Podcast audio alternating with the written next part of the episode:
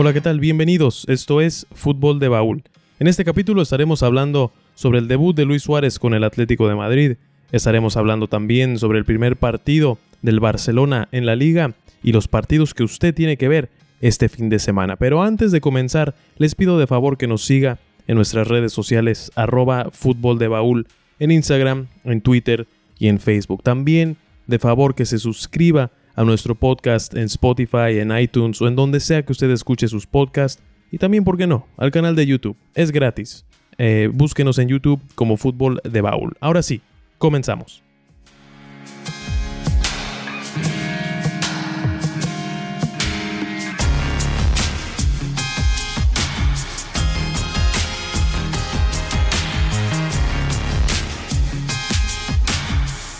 Arrancó la temporada liguera para el Fútbol Club Barcelona este fin de semana pasado con una victoria contundente, cuatro a cero.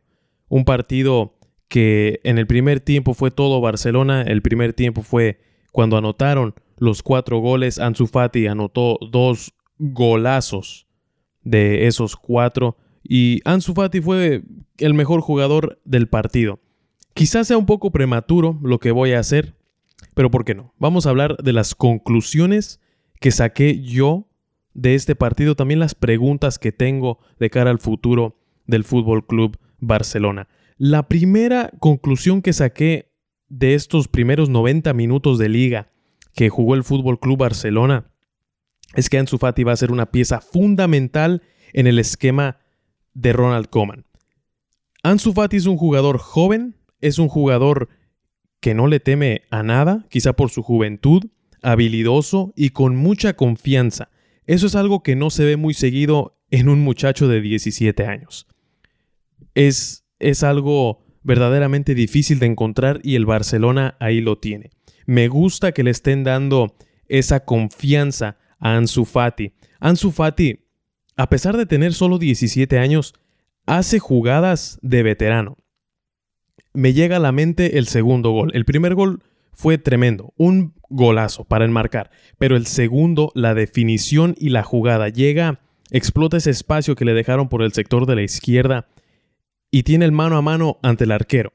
¿Qué es lo que hace Ansu Fati? Lo que pudo haber hecho, más bien, lo que pudo haber hecho Ansu Fati, le hubiera pegado al poste más lejano del arquero. Lo más seguro es que era gol. Pero ¿qué pasó? Le pegó al poste más cercano. Sorprendió al arquero. Esas son cosas de veteranos y tuvo mucha paciencia al definir también. Definió con muchísima paciencia, no se precipitó. Usualmente cuando te precipitas al definir, le pegas al arquero y obviamente no termina en gol. Ansu Fati tiene tendencias ya de veterano y eso es algo que es muy valioso para este equipo. Seguramente lo vamos a ver muy seguido en el, en el once titular de Ronald Koeman.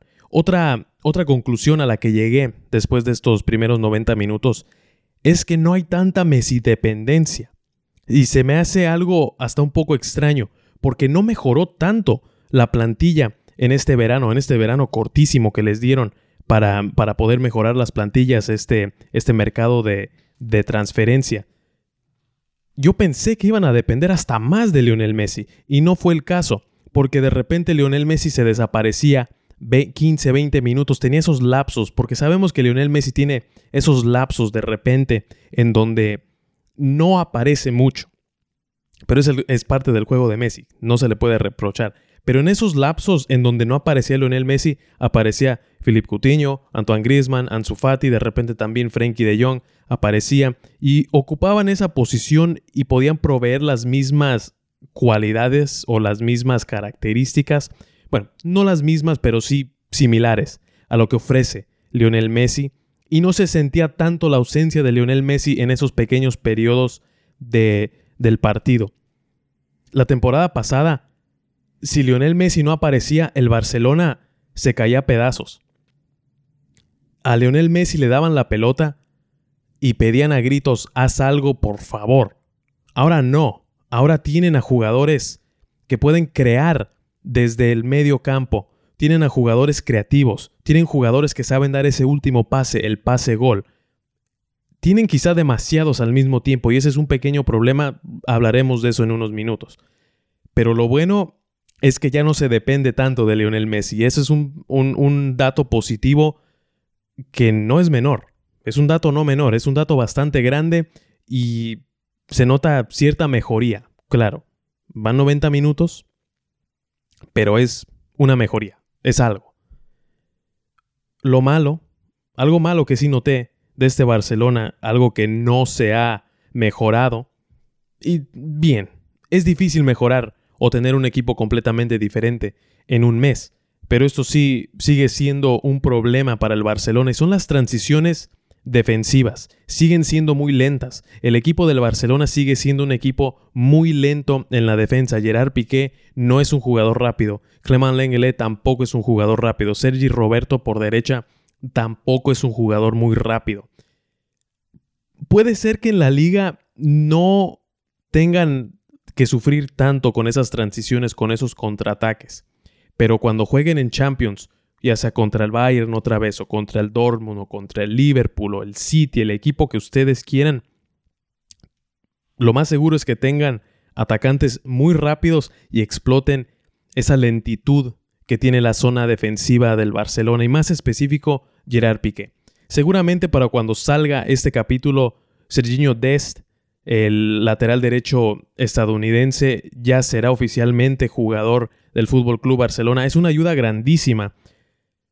Ma- bueno, más que ser una ayuda, es una necesidad del Barcelona. Necesitan a alguien que les pueda proveer esa velocidad en la transición y que defienda un poco mejor. Seamos honestos, Sergi Roberto, no, tú no quieres que sea la primera opción como lateral derecho. Si en su posición natural no lo tienen como primera opción, como lateral derecho tampoco lo quieren o tampoco lo, lo, lo tienen como primera opción, pero es lo que hay.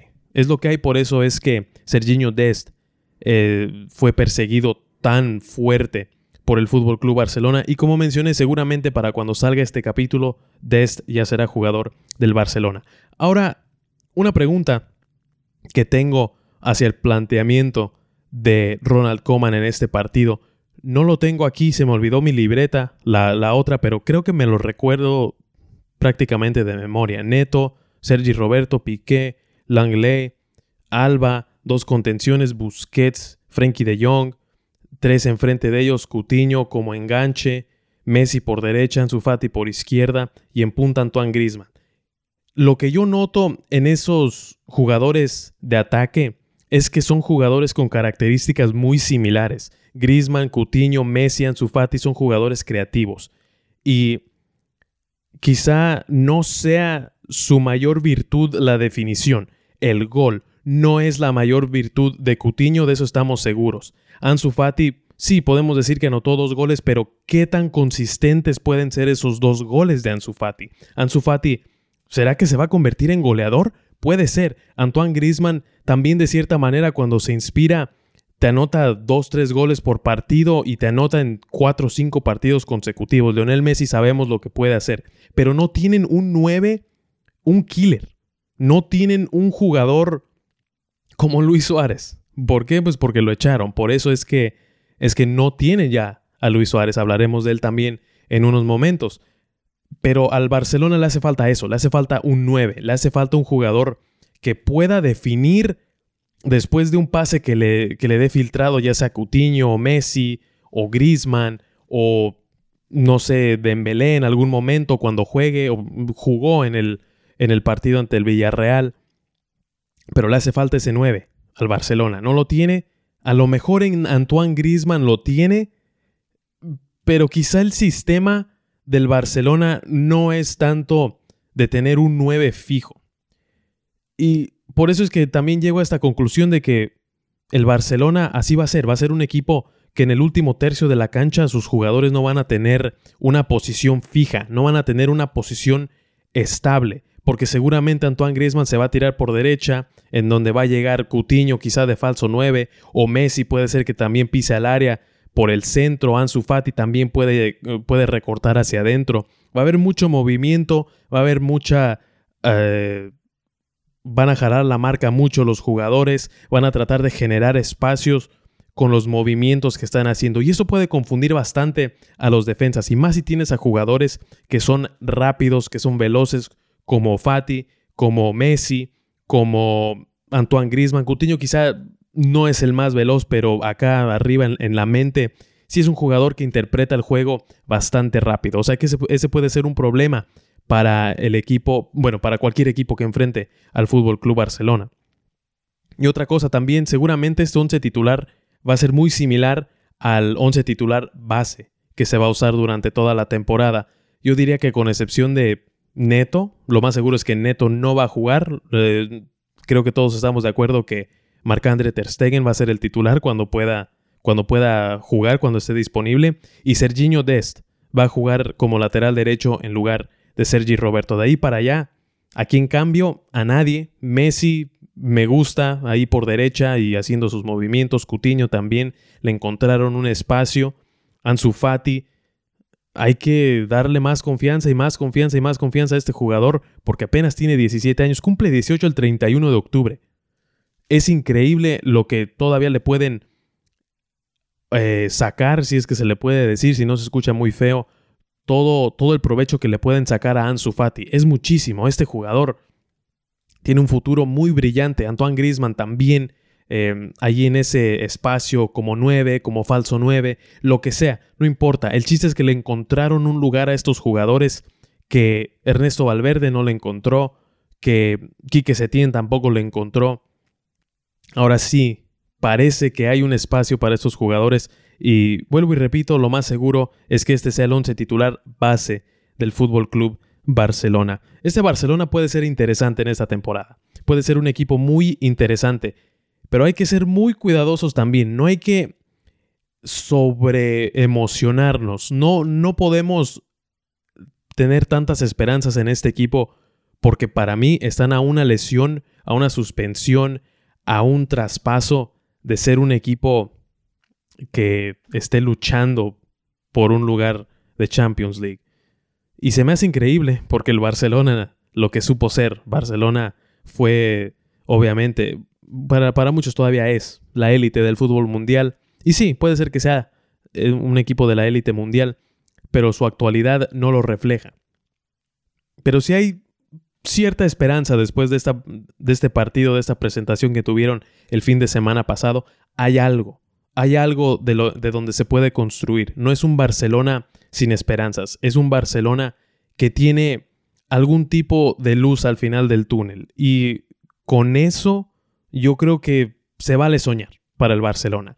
No podemos tener toda la confianza del mundo, pero se vale soñar. Este Barcelona puede ser un equipo muy interesante y muy incómodo para el Real Madrid, para el Atlético, para cualquier otro equipo que se enfrente en, en la Champions League. Mucho ojo con este Barcelona, puede ser que no todo sea tan malo.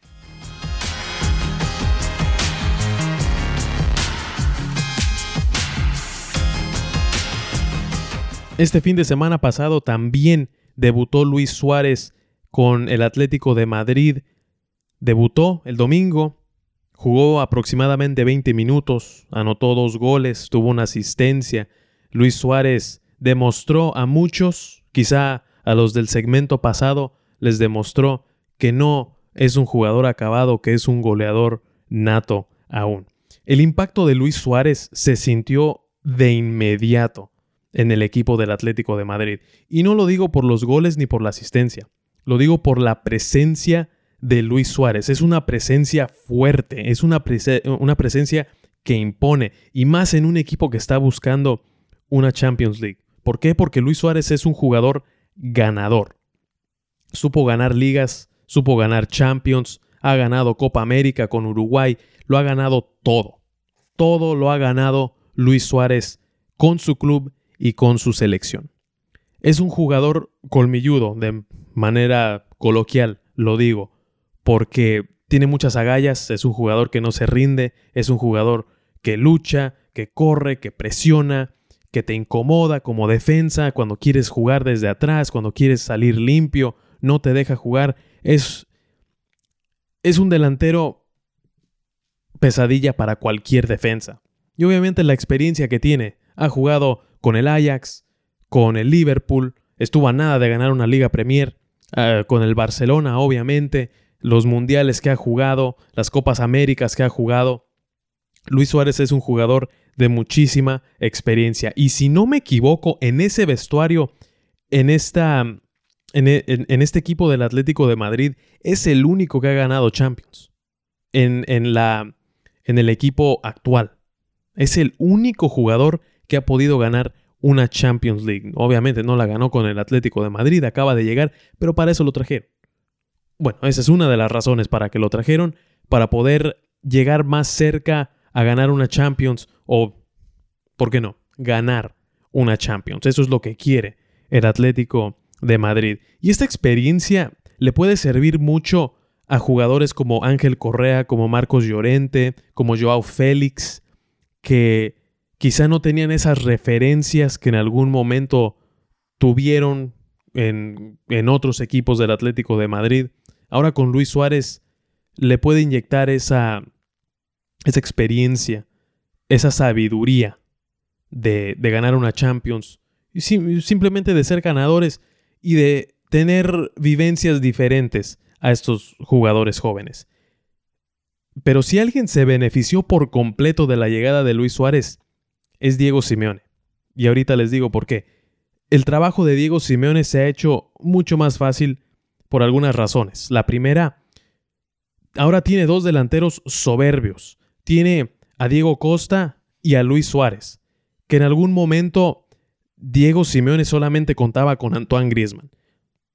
Ya cualquiera quisiera contar con Antoine Griezmann, pero en el sistema se requieren de dos. Y como mencionamos en el segmento pasado, Antoine Griezmann no es un nueve fijo. Antoine Griezmann es un nueve que te genera, un nueve que se mueve, que se tira por las bandas, que baja. Lo que necesitaba Diego Simeone era un nueve fijo. Ahora tiene dos. Caben perfectamente en el sistema. Y lo mejor de todo esto es que Diego Costa sabe exactamente a lo que juega el Atlético de Madrid y Luis Suárez también. Ahora ustedes dirán, bueno, si Luis Suárez nunca ha jugado con el Atlético de Madrid, pero jugó con el o juega con el equipo que más se parece al Atlético de Madrid, que es la selección uruguaya. O sea que sabe exactamente a lo que juega también el Atlético de Madrid. Por eso es que se adaptó tan rápido, por eso es que llegó y anotó dos goles en veinte minutos Luis Suárez. No tiene miedo a jugar así en el Atlético de Madrid, porque así lo ha hecho por años con la selección uruguaya. Aunque bien, no juega diario, no entrena diario con la selección uruguaya, no importa, porque la experiencia, lo que, lo que aprendió, ahí sigue.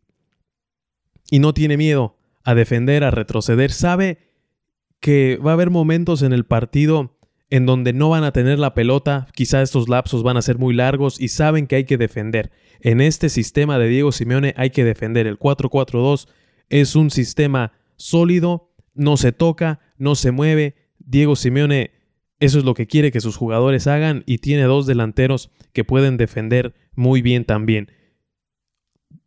También Luis Suárez le agrega gol al Atlético de Madrid, porque como mencioné, quizá por lapsos en, este, en, en los partidos el Atlético de Madrid no va a tener la pelota. O sea que tienen que aprovechar al máximo cuando sí tengan la pelota. Este no es un equipo que tiene once o doce remates al arco por partido. Este, este equipo tiene quizá la mitad o menos de la mitad. Tienen que aprovechar todas las oportunidades que tengan. Y con Luis Suárez y Diego Costa, esas oportunidades son más probables de que terminen en el arco. Es más, es más probable de que terminen en gol esas oportunidades. Hay que maximizar cualquier llegada al arco que tenga el Atlético de Madrid. Y con estos dos jugadores letales, soberbios, natos enfrente del arco, se le hace el trabajo mucho más fácil a Diego Simeone.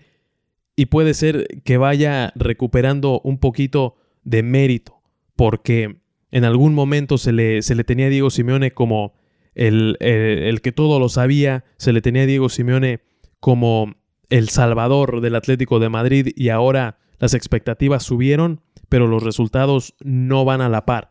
O sea que quizá con estos dos jugadores, o con Luis Suárez en específico, todo el segmento es de él, con Luis Suárez se compró un poquito más de tiempo Diego Simeone, y quién sabe, puede ser que lleguen, que lleguen bastante lejos en esta Champions League. Estuve leyendo un artículo hace, hace unas cuantas horas, estuve leyendo Eh, de Liverpool, de un sitio que se eh, enfoca en cubrir a Liverpool, y dicen que el camino hacia la Champions League de Liverpool no es tan claro. ¿Por qué? porque el Atlético de Madrid ahí sigue y mejoró. Yo creo que eso aplica no solamente para el Liverpool, sino para el Bayern, para el Dortmund, para, no sé si el Chelsea pretenda ser eh, un contendiente para la Champions también, para el Barcelona, para el Real Madrid, para todos estos equipos que pretenden ganar la Champions. Pero el impacto de, de Luis Suárez es grandísimo, es un impacto enorme, es un impacto que no se puede negar porque se ve en la cancha y seguramente se siente en el vestuario. Luis Suárez, y se me hace increíble decirlo, pero Luis Suárez es el jugador perfecto para el Atlético de Madrid y se tardó, yo diría bastante, en llegar a ese club que con los brazos abiertos lo recibió, y así es como Luis Suárez les agradece la confianza.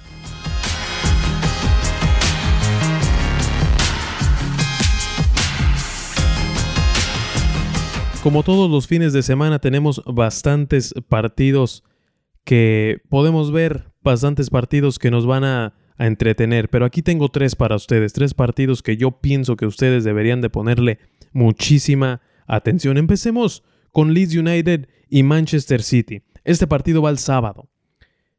Bielsa contra Guardiola. Marcelo Bielsa, Pep Guardiola.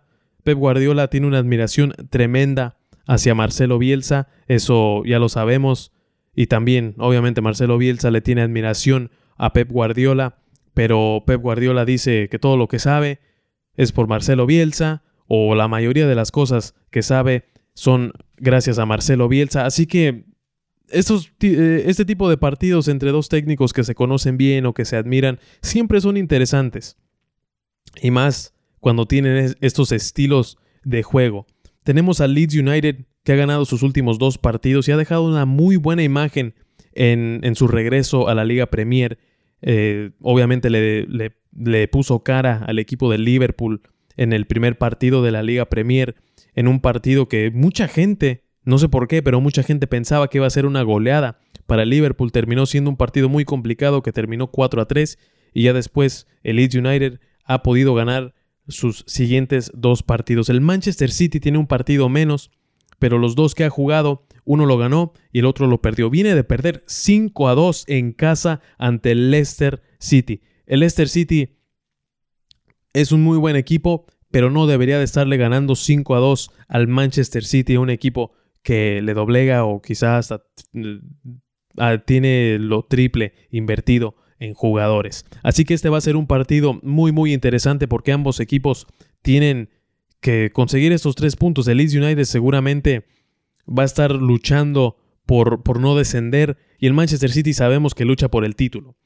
Yo antes de que empezara la Liga Premier tenía al Manchester City como mi favorito para ganar la Liga Premier. No sé si la, si la vayan a ganar, pero estos tres puntos si los consiguen serían vitales para esas esperanzas de la Liga Premier. Eso sí, si a ustedes les gusta el fútbol defensivo, no les recomiendo este partido. No va a haber mucha defensa. Siento que este partido va a ser de muchos goles. Si termina cuatro a tres a favor de quien sea, no me sorprende en lo absoluto porque el Manchester City no defiende muy bien y no sabemos si va a estar Rubén Díaz, el, el nuevo jugador del Manchester City, el defensa central. No sabemos si va a estar listo para ese partido. O sea que puede ser que esté listo y le agregue algún tipo de solidez a la zona defensiva del Manchester City que tanto la necesita. Ese partido va el sábado. El domingo tenemos al Barcelona y al Sevilla.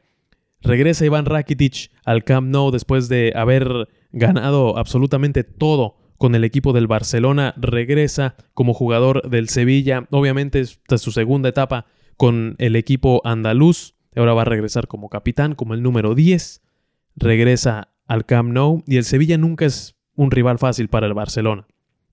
Lo vimos en junio pasado cuando el Barcelona tenía una ligera ventaja sobre el Real Madrid en la cima de la tabla. Van al Sánchez-Pizjuán, empatan el partido y desde ahí fue cuando se empezó a caer el equipo del Barcelona. El Sevilla no es un rival fácil en lo absoluto, por eso es que se le tiene que poner atención a este partido y el Barcelona sigue buscando su identidad. Seguramente Eh, cuando estu- ustedes estén escuchando esto ya se habrá acabado el partido entre el Celta y el Barcelona, así que Puede ser que hasta sea más importante este partido entre el Sevilla y el Barcelona este próximo domingo. Ya para terminar, el mismo domingo, más o menos a la misma hora, quince minutos antes de que empiece el Barcelona-Sevilla, va a empezar Juventus y Napoli.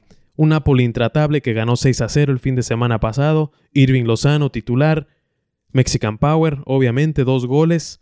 Un equipo que llega enrachado, ha jugado bien estos últimos partidos. Pero esta Juventus de Andrea Pirlo tiene, igual que el Barcelona, buscando una nueva identidad. Quieren ser un equipo diferente, quieren tener otro sello, o un sello que, tupie- que supieron tener en algún momento. Va a ser un partido interesante, seguramente entre estos dos se van a estar peleando el título. También eh, metan allí a la conversación al Inter de Milán, que es un equipo muy interesante, pero este es ya tan pronto en la temporada, esta es la tercera jornada, si no me equivoco, de la Serie A. Ya aquí se puede estar definiendo el título poco a poco. Y estos son los partidos que ustedes tienen que ver para este fin de semana.